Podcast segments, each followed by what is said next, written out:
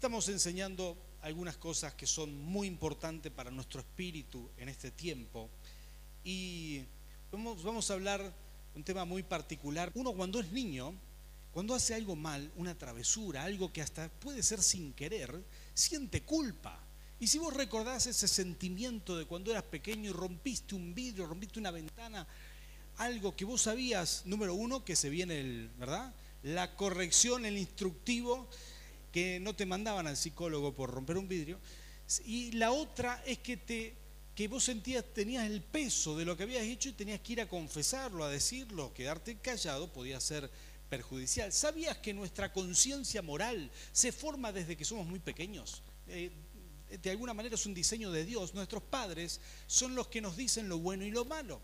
Es decir, te van diciendo desde que quizás no tenías conciencia, te van marcando las cosas buenas y las cosas malas. Te van diciendo esto sí, esto no. Uno lo percibe, uno lo aprende desde muy pequeño, desde los niños que, que son amamantados, ¿sí? que toman el pecho. Por ahí muerden a la madre, ¿sí? ¿Y qué hace la madre? ¡Sa! ¡Chas! en el pañal, ¿verdad? Y el bebé hace pucherito y captó la esencia, no morderá mamá. Y así uno es instruido entre lo que está bien y lo que está mal. Así vamos creciendo y desde niño nos enseñan, nos corrigen. Y cuando uno hace una macana, uno rompe un vidrio, hace algo así, tiene que, bueno, tiene la, culpa, el peso normal, que es muy sano, que es la culpa de tener que confesar aquellas cosas que uno hizo, ¿verdad? Llegan tus padres del trabajo, tienen que decirle, papá, vení, quiero mostrarte esta ventana, quiero mostrarte este pequeño vidriecito, no es nada, solo son seis metros cuadrados que rompí acá este, fue sin querer, ¿verdad? Recuerdo cuando yo era chico, rompí muchos vidrios en mi casa, pero recuerdo uno en especial que no era en mi casa, era de un vecino, unos 30 metros, unos lotes ahí al lado, este, unos 30 metros, digamos, no era mi vecino, estaba al lado, sino los eh, dos vecinos más allá. Y como podíamos ver todo en esa época, no había tapiales, eran solamente tejidos, uno podía apreciar eh, la vista panorámica de toda la ropa tendida de todos los vecinos, ¿verdad? Y recuerdo que yo jugando en el patio, no sé cómo, se me escapó una piedra, se me escapó esas cosas que suceden a los niños, se voló una piedra y no voló al patio de al lado del vecino, sino que voló, sobrevoló varios patios, hasta que cayó en un ventanal de una vecina, ¿sí? Doña Daperno, y se escuchó el cristal que se rompió y me entró el pánico, ¿verdad? Normal para un niño, habrá tenido unos 10 años, traté, traté de recordar, pienso que 10 8 años, sí, espero que no hayan sido 14 o 15, pero eran 8 años. Y recuerdo los gritos de la vecina, una señora mayor que se asustó mucho, obviamente, y salió a preguntar quién había sido, decía vecinos, quién fue, qué pasó, hay alguien con la gomera, y obviamente que yo muy valiente me tiré cuerpo a tierra para que no me vieran, ¿verdad? Y decidí no confesar, pero mientras más aguantaba no decir que era yo, más culpa sentía. Tenía una culpa bárbara de lo que había hecho, ¿verdad? Y la vecina, yo dije, se va a olvidar que es un vidrio. La vecina no se olvidó nada. Le dijo a los otros vecinos de al lado y todos empezaron a buscar a ver quién había sido. Y hasta que ese día llegaron mis padres de trabajar y nos sentamos al almuerzo. Y dice, ah, me dice, hablaban entre ellos, me dijo un vecino, me dijo que rompieron un vidrio en las doñas de perro. Yo, no, hasta mis padres saben esto, qué locura, no sabía dónde meterme, me entró el pánico. Y con el terror llegó hasta la panadera de la esquina, que era un epicentro del chisme, eso se repartía por todos lados rápidamente, como una peluquería, ¿verdad? Y ahí llegué, y llegué ahí a la conclusión, no todas las peluquerías, como algunas peluquerías de mi época, ya, ¿sí? vamos a aclarar, no vaya a ser que haya, no de las peluqueras que viven acá, que vienen a plenitud de vida, aclarar por las dudas, ¿verdad? Pero estando yo allá, eh, recuerdo que en la mesa sentado, ¿sí?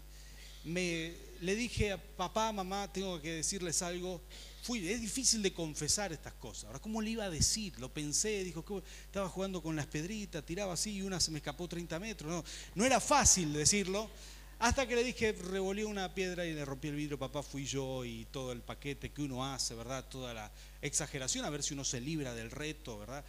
Y mis papás enviaron a alguien a arreglar ese vidrio, se solucionó y me libré de esa culpa. Pero yo recuerdo esa sensación, yo no sé si vos te acordás esta sensación cuando estás escondiendo algo y sos niño.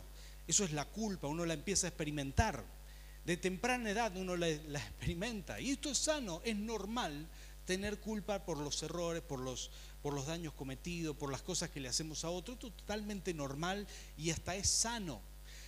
Hay gente que no tiene culpas, daña a alguien, rompe algo, no tiene culpa aún desde niño, no, le nace la culpa, no tiene dolor por lo que hace. Esto es ya es, una psicopatía, es un psicópata que son uno de los seis rasgos del psicópata, es este, es que no tiene culpa al hacer daño a otro. ¿sí? Hay personas que hacen daño pero sienten mucha culpa, tienen un gran remordimiento y esto dentro de todo es sano, son conscientes de lo que hicieron, pero cuando uno es niño empieza a experimentar sus primeras, sus primeras vivencias con el sentimiento de culpa, cuando escondiste algo, cuando hiciste algo que no tenías que hacer, y seguramente todos hemos tenido que pasar por este tipo de experiencia, y ahí aprendimos lo que es el sabor de la culpa. Ahora, cuando uno crece y llegamos a los pies de Cristo, el Señor perdonó nuestros pecados. ¿Cuántos dicen amén a eso? Y nos dio una nueva oportunidad, estamos en un nuevo día, un nuevo amanecer, una revancha en esta vida, gracias al poder de Dios. Y dice la Biblia, esto dice el libro de Miqueas, que Él tiró al fondo del mar nuestros pecados y no se acordará más de ellos, no tendrá memoria. Mi pregunta es, si Dios te perdonó y dice que Él no tendrá memoria de tus pecados, ¿por qué algunos de nosotros seguimos haciendo memoria de nuestros propios pecados, nuestras propias nuestros propios errores y seguimos sosteniendo la culpa de aquellas cosas que cometimos cuando Dios nos hizo para vivir libres. Yo quiero declarar en esta noche que vamos a ser libres de la culpa de nuestros errores. Para aquellas personas que sienten culpa, le vamos a cerrar la puerta a la culpa en el nombre de Jesús y vamos a vivir libres para la gloria del Señor. ¿Cuántos dicen amén?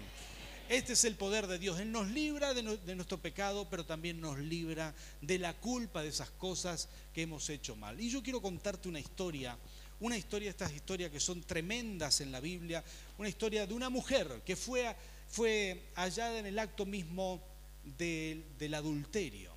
Pero aquí había una gente muy maliciosa Jesús había crecido muchísimo en reconocimiento de la gente. Él estaba en Jerusalén y la gente se agolpaba para escucharlo a él. Y todos los religiosos de la época, fariseos, sacerdotes, le tenían una envidia bárbara, porque las multitudes ya no iban con ellos, sino que iban con Jesús. Entonces, tramaron algo, dijeron, vamos a ponerle una trampa a Jesús. Y trajeron una mujer hallada en el acto mismo del adulterio. Y vinieron a decirle a Jesús, es una turba de gente malvada que venían con las piedras en la mano y, querían hacerle esta pregunta a Jesús para tentarlo, para ver si lo podían hacer caer en una trampa. Entonces le dijeron, maestro, acá tenemos esta mujer que fue hallada en el acto mismo del adulterio y la ley de Moisés, y esto era cierto, Levíticos 20:10, decía que cualquier persona que era hallada en el acto de adulterio tenía que ser ejecutada. Esto decía la ley de Moisés y ellos venían con muchas ganas de cumplir esa ley, tenían piedras en la mano para apedrearla. La ley no decía que había que apedrearla, pero sí ellos resolvieron que esa era la mejor manera, una tortura, eh, la, digamos, la lapidación a través de la piedra, una tortura tremenda. Y ellos estaban todos listos para matar a esa mujer. Y curiosamente esto era una puesta en escena porque esta mujer ¿Cómo iba a ser hallada en el acto mismo del adulterio sin un hombre? Al hombre también lo hallaron, pero estos machistas y malvados dejaron ir al hombre y atraparon solo a la mujer. Toda una puesta en escena y lo tenían a Jesús ahí enfrente preguntándoles a ver si podían eh, hacer pisar el palito a Jesús para que él niegue la ley de Moisés. Así lo apedreaban a Jesús también de una vez por todas. Y como tenían todo esto tramado, vinieron a Jesús y le empezaron a preguntar, maestro, maestro, contéstanos, ¿qué tenemos que hacer? Y los tipos tenían las piedras en la mano, y si vos te imaginás esta escena, es una escena horrible, pero ahí estaban todos acusando, acusando a esta mujer, diga conmigo acusando, haciéndole sentir culpa por lo que ella había hecho. Y ahí estaban presionando a Jesús para ver qué respondía. Y si podemos poner en pantalla el Evangelio según San Juan, capítulo 8, versículo 7. Esto dice la palabra del Señor. Esto sucedió tal cual lo vamos a leer. Espero que puedas leer conmigo y te sorprendas de la sabiduría de Jesús. La única, respuesta que podía librar, podía hacer que una turba se frene, que una gente, un grupo de gente malvados decidido a apedrear a alguien, se frenen y calmen sus, sus ánimos. Dice versículo 7, y como ellos lo acosaban a preguntas, Jesús se incorporó y les dijo, aquel de ustedes, que esté libre de pecado, que tire la primera piedra. E inclinándose de nuevo siguió escribiendo en suelo. Al oír esto se fueron retirando uno, uno a otro, uno tras otro, comenzando por los más viejos hasta dejar a Jesús solo con la mujer que aún seguía allí. Entonces él se incorporó y les preguntó, mujer, ¿dónde están? ¿Ya nadie te condena? Nadie, Señor. Tampoco yo te condeno. Ahora vete y no vuelvas a pecar. ¿Cuántos dicen amén a esta historia tremenda, tremenda? Si vos te imaginás este contexto, Jesús dijo las únicas palabras que podían frenar esos ánimos maliciosos de apedrear a esa mujer. Él no invalidó la ley de Moisés, sino que dijo, la ley es válida, pero el que la puede ejecutar es solamente aquel que va, que, que es limpio de corazón, que nunca cometió un pecado. Si vos sos así, si sos como Dios, entonces tirá la primera piedra y comenzá. Y no hubo uno ahí que pudiera tirar esa piedra. Y así que la mujer se sorprendió, sin embargo ella se quedó ahí. Y eh, Jesús le dijo, ya nadie te condena, yo tampoco te condeno. Me encantan estas palabras de Jesús, porque la culpa es algo que sentimos por nuestros errores, por nuestros pecados, por nuestras metidas de patas, por así decirlo por esos errores que cometemos en la vida y nadie está exento de esto. Sin embargo, hay una gran diferencia. Ustedes podrán ver a Jesús que no es no tiene una actitud de meterle más culpa a un pecador, sino por el contrario tiene una actitud de levantar al caído y darle una oportunidad a aquel que la quiera tomar. Y esto me gusta de Jesús.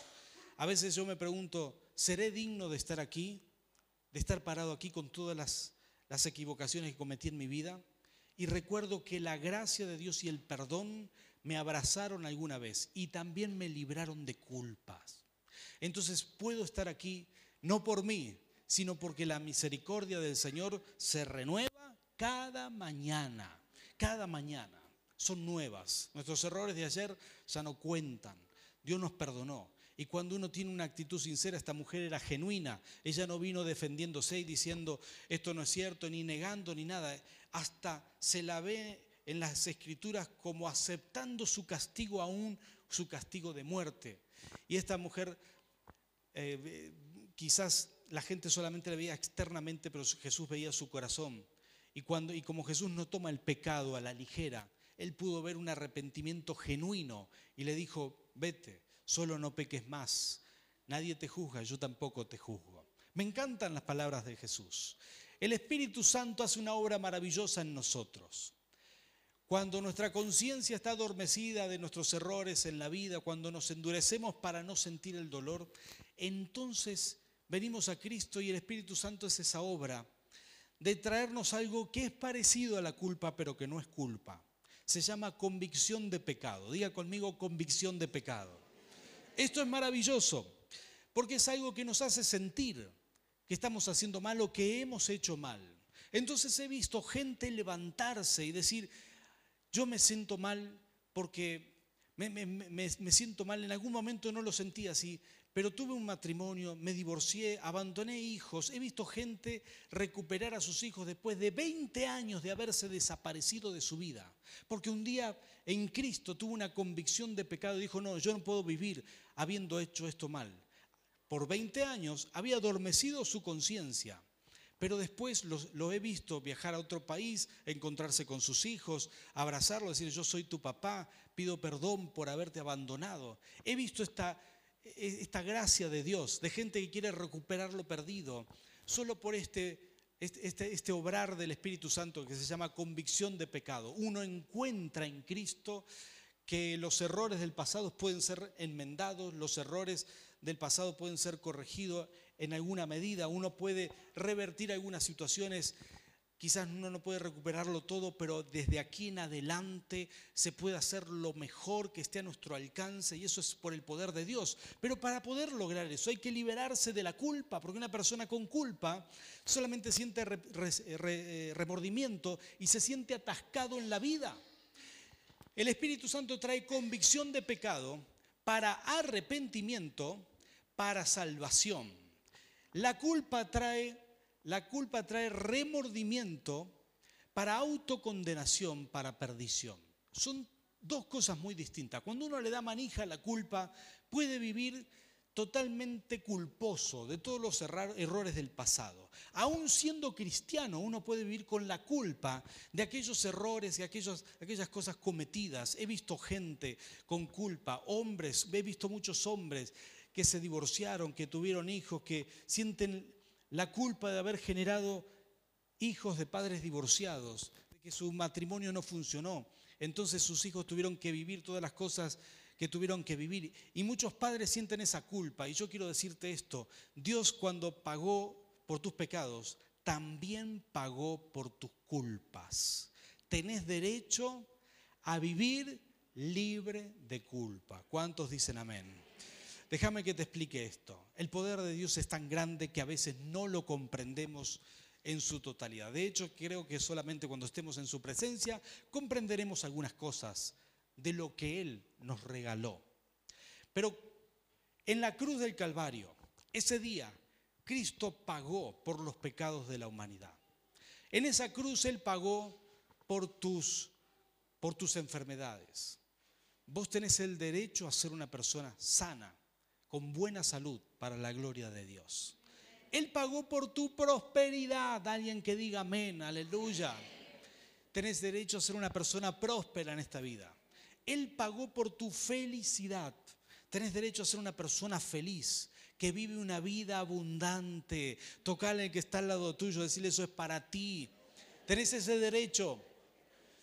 Y lo explico muchas veces de la siguiente manera. Que Jesús haya pagado en la cruz no, significa que inmediatamente nos hacemos, nos, hacemos de esas bendiciones, sino que a veces tenemos que pelear por ellos, aunque Cristo haya pagado en la cruz.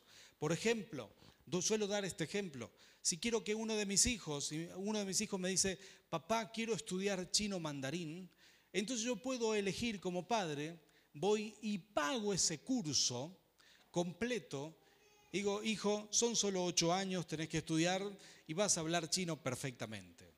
Le entrego el recibo y en el momento que se lo entrego, él tendrá que comenzar ese curso hasta terminarlo. Yo puedo pagar por eso, pero él tendrá que hacer el esfuerzo de tomar aquello que ya fue pago. No sé si me explico.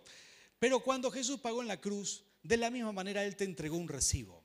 Quiero que pongas tu mano así y que tengas la sensación por el Espíritu Santo que Dios puso en tu mano un recibo que dice que tu sanidad está paga, que tu prosperidad está paga. Ahí está el recibo, Él lo puso en tu mano, el Señor te lo ha dado. Y quiero decirte esto, también Él te ha dado perdón y libertad de tus pecados para la gloria del Señor. No es necesario vivir en la culpa de nuestros errores, porque Cristo ya pagó por eso. Pero como muchas otras cosas, para ser próspero tendrás que trabajar por esa prosperidad, vivir en los principios del reino de Dios. Para ser sano tendrás que luchar por tu salud, trabajar en eso, orar por eso, cuidarte, hacer todo lo que corresponde. Tendrás que vivir en los principios del reino y así se activa eso que Cristo ya pagó. Y aún para ser libre de la culpa habrá que trabajar un poco. Habrá que cerrarle la puerta a la culpa a nuestra vida. Así que hoy juntos vamos a cerrar la puerta a la culpa en el nombre del Señor. ¿Cuántos están interesados en esto? Amén. Voy a darte tres consejos rápidos, rápidos. Número uno, uno tiene que ser libre de la culpa. Hay quizás tres ámbitos en los que uno tiene que ser libre.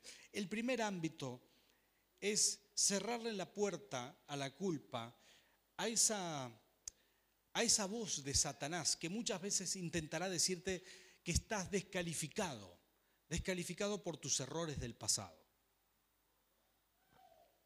Bueno, ¿cómo lo hago? Asegurando que tu arrepentimiento siempre, siempre sea, siempre sea genuino. Cuando uno comete un error, lo que Dios espera de nosotros es un arrepentimiento genuino. El Espíritu Santo trae convicción de pecado para arrepentimiento que trae salvación. La culpa solo trae remordimiento para autocondenación. Ahora, cuando uno, cuando uno le cierra la puerta a Satanás a través de la culpa, siempre el enemigo tratará de soplarte al oído que no estás calificado, que sos una persona que por tus errores del pasado, que por lo que hiciste, que por esto, por aquello, en algún momento tendrás que plantarte y decirle al enemigo, no voy a escuchar nunca más una palabra de descalificación acerca, acerca mío, porque Cristo ya pagó en la cruz por mí y yo recibí perdón total. Y aún las culpas y mis errores Él ya no los recuerda, así que no voy a cargar con la culpa. Todos nosotros podemos haber tenido errores. Yo quiero que te imagines si, ponerte un segundo las sandalias del apóstol Pablo. Todavía cuando era Saulo, cuando perseguía a la iglesia y aún cuando mataba a cristianos, mucha gente habrá dicho, pero ¿cómo puede este predicar la palabra? ¿Cómo puede este? Quizás Saulo, el apóstol Pablo, cuando se entregó a Cristo, muchas veces tuvo que luchar, luchar contra esa voz del enemigo que le decía, no estás aprobado, no servís para esto con todo lo que vos hiciste, cómo, cómo tenés la cara de predicar el Evangelio. Sin embargo, el apóstol Pablo se sobrepuso y derribó la culpa para poder servir al Señor, porque había una cosa que era real y era genuina, era un hombre arrepentido. Era una persona de buen corazón. Y eso es lo que Dios ve en nosotros. Tenés el derecho a ser libre de la culpa y a cerrarle la boca a Satanás porque te arrepentiste genuinamente de tu pasado. Entonces ya nadie puede condenarte. Aquí hay una gran diferencia. Hay gente que se arrepiente. Escuché gente decir, pastor, estoy arrepentido. ¿Y por qué estás arrepentido? Y sí, me fui infiel a mi esposa y perdí a mis hijos, mi esposa se fue de la casa, me dejó la, me, dejó la mitad de mis bienes. Entonces yo pienso un poco, este hombre no está arrepentido de su pecado, está arrepentido de las consecuencias de su pecado. Pero esto no es lo mismo. Hay una gran diferencia. Es como alguien que le están dando su, condena, le están dando su sentencia, vas a ir a prisión o vas a pagar tal, multa. Y le viene un arrepentimiento, pero no del pecado, no del hecho que cometió, sino de la condena que le están dando. Digamos, el peso de la condena lo aplasta. Y eso es una gran diferencia. Cuando el arrepentimiento es genuino, si pudieras volver el tiempo atrás, ya no harías eso. Ya no lo harías. ¿Por qué razón? porque estás, estás convencido de que no es lo correcto. Y si vos querés saber si estás genuinamente arrepentido, solamente pensalo así, decidilo en tu corazón. Señor, si volvería el tiempo atrás, jamás te deshonraría con tal pecado. ¿Cuántas cosas hemos hecho mal? De todas ellas, Cristo nos perdonó. Y si te arrepentiste genuinamente, le cerraste la puerta a Satanás, hoy y para siempre. ¿Cuántos dicen amén a esto?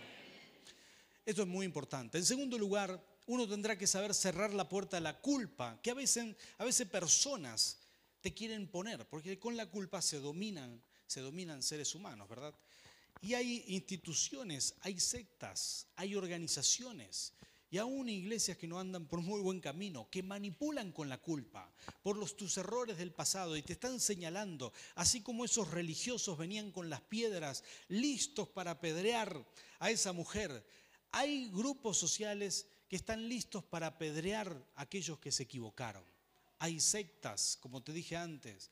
A veces hay iglesias también, hay, hay instituciones humanas que te juzgan por tu, por tu pecado, por tu pasado, o que te quieren meter tanta culpa para que estés dominado y seas un obsecuente y no te reveles a nada de lo que te propongan, porque con eso te dominan. Pero cuando uno le cierra la puerta a la culpa, ¿cómo lo hago, pastor? Muy sencillo.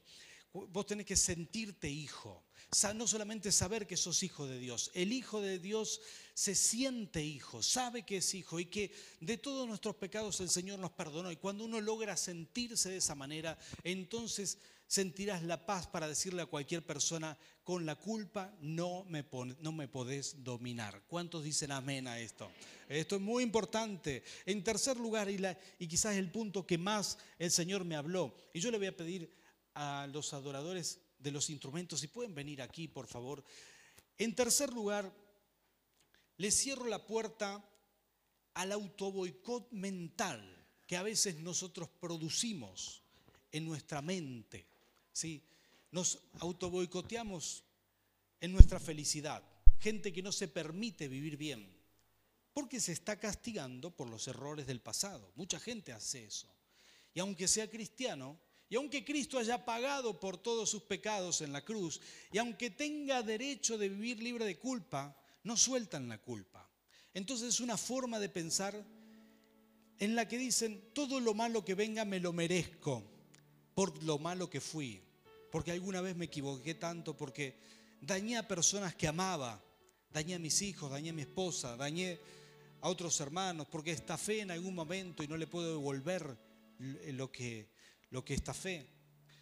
Y hay gente que se siente tan mal, que entonces tiene esa forma de pensar, que autoboicotea la felicidad y dice, no, yo no me merezco nada, yo no puedo ser feliz, no deberías estar tan bien, tengo demasiado por la clase de vida que tuve. Y quiero decirte que cuando uno lo piensa de esta manera, de alguna manera está rechazando gran parte del regalo que Dios te da. Dios quiere verte feliz. Dios es un Dios de nuevas oportunidades. Dios es un Dios de revanchas en esta vida. El Señor puede darte un nuevo amanecer cuando uno lo abraza en el nombre de Jesús.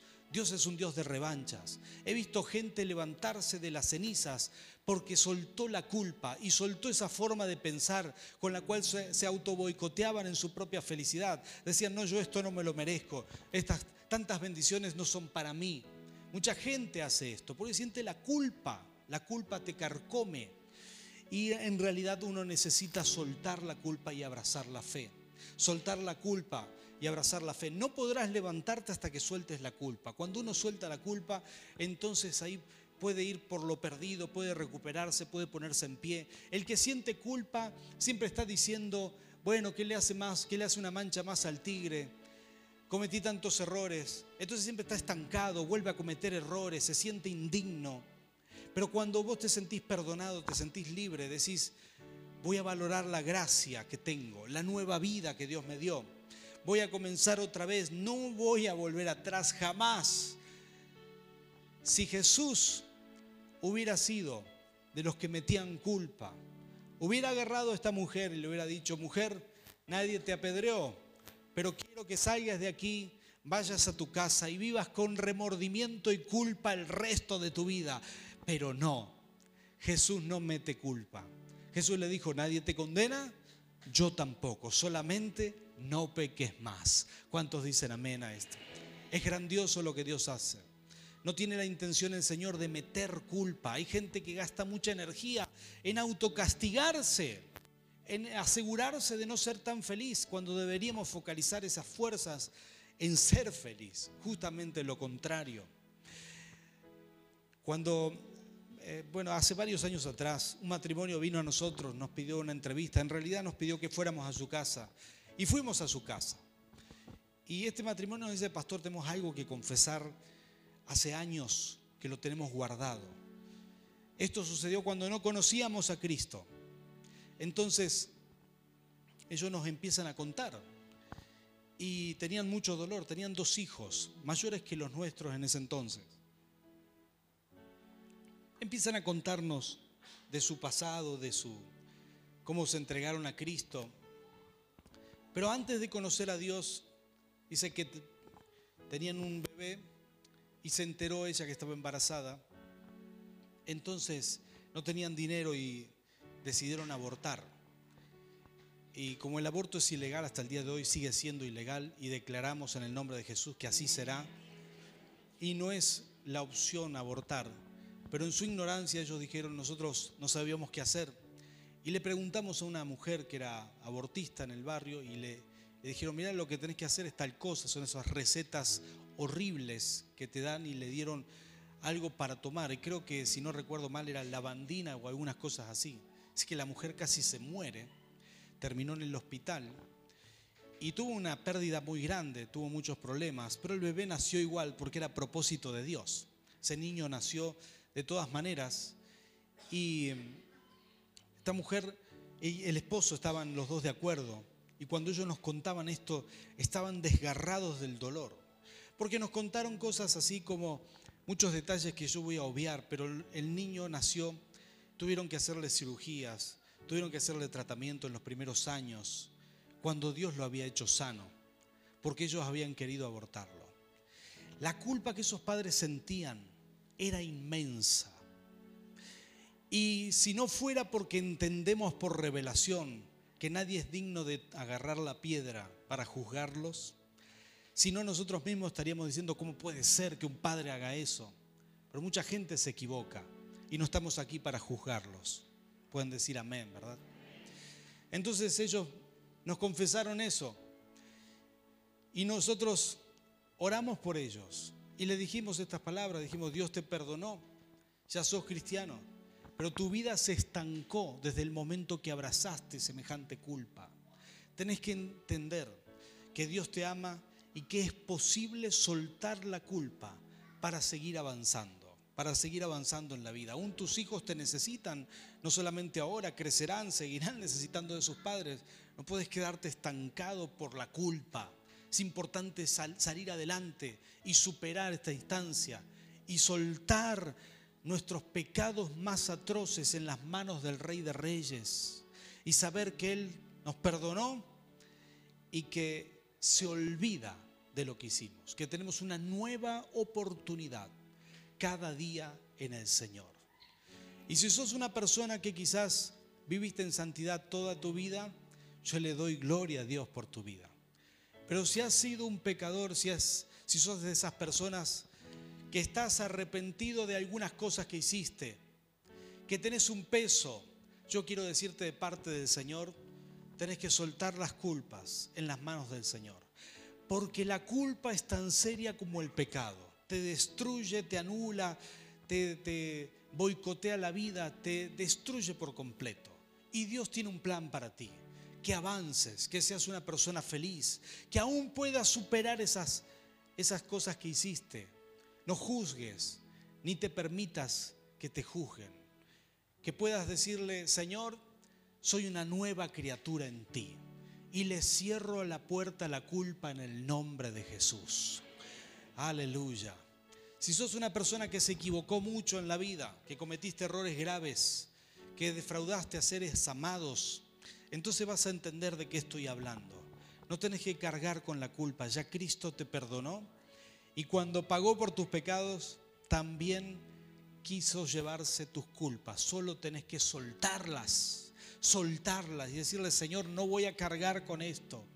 Así que si esta palabra es para ti, si esto que Dios me habló, a mí me, encanta este pasaje, yo veo a Jesús, un Jesús misericordioso, y en medio de tu tribulación yo quiero mostrarte a Jesús como estaba en esa escena, escribiendo en tierra, y mientras todos querían apedrear a esta mujer, él no solamente veía un pecador, él veía a alguien arrepentido. Así te ve el Señor. Si estás arrepentido, tenés todo el derecho de ser feliz, porque Cristo pagó por eso. ¿Cuántos dicen amén? Ponte de pie, por favor. Si esta palabra es para ti, si esta palabra es para ti, si sos de esas personas que ha cargado por culpa durante años, este es el momento donde Dios va a hacer el milagro, donde le vamos a cerrar la puerta a la culpa porque en Cristo hay revanchas para esta vida. Uno puede volver a comenzar, uno puede levantarse. He visto gente en nuestro ministerio levantarse después del divorcio, después de la separación, después de la infidelidad, después de muchas cosas. Y en todo el Señor les ayudó. Y yo estoy seguro que si estás aquí y estás cargando con alguna culpa, Estoy seguro que el Señor te está hablando y te está diciendo, soltá esas culpas en mis manos. El Señor está aquí. y no hemos sido hechos para cargar con nada. Jesús dijo, dejen en mí sus cargas y yo les daré paz. Cerra tus ojos conmigo. Todo el mundo, por favor, cierre sus ojos. Y aún aquellos que están escuchando esta palabra online, que el Señor les ministre en este momento, que puedas levantar tu mano ahí donde estás decir, Señor, suelto mis culpas, las suelto, las suelto. Señor, abrazo tu perdón voy a vivir sintiéndome perdonado. Mi pasado quedó atrás. Hoy es un día nuevo para tu gloria. Recibo tu completo perdón y abrazo tu desafío. No voy a pecar más. En tu nombre, Jesús. Señor, echo fuera las culpas en esta noche en tu nombre, en tu nombre, en tu nombre. Bendigo a cada uno de, tus hijos que tienen este peso por errores del pasado. Señor, en tu nombre, Espíritu Santo, bendigo a tus hijos, bendigo a tus hijos, bendigo a tus hijos. Señor, líbralos de toda culpa, de todo peso, Señor, de todo aquello, Señor, que nos impide desarrollar una vida en victoria, nos impide alcanzar nuestro propósito, de de todo aquello que nos mantiene trabados en el camino. Padre, en el nombre de Jesús, arranca las culpas.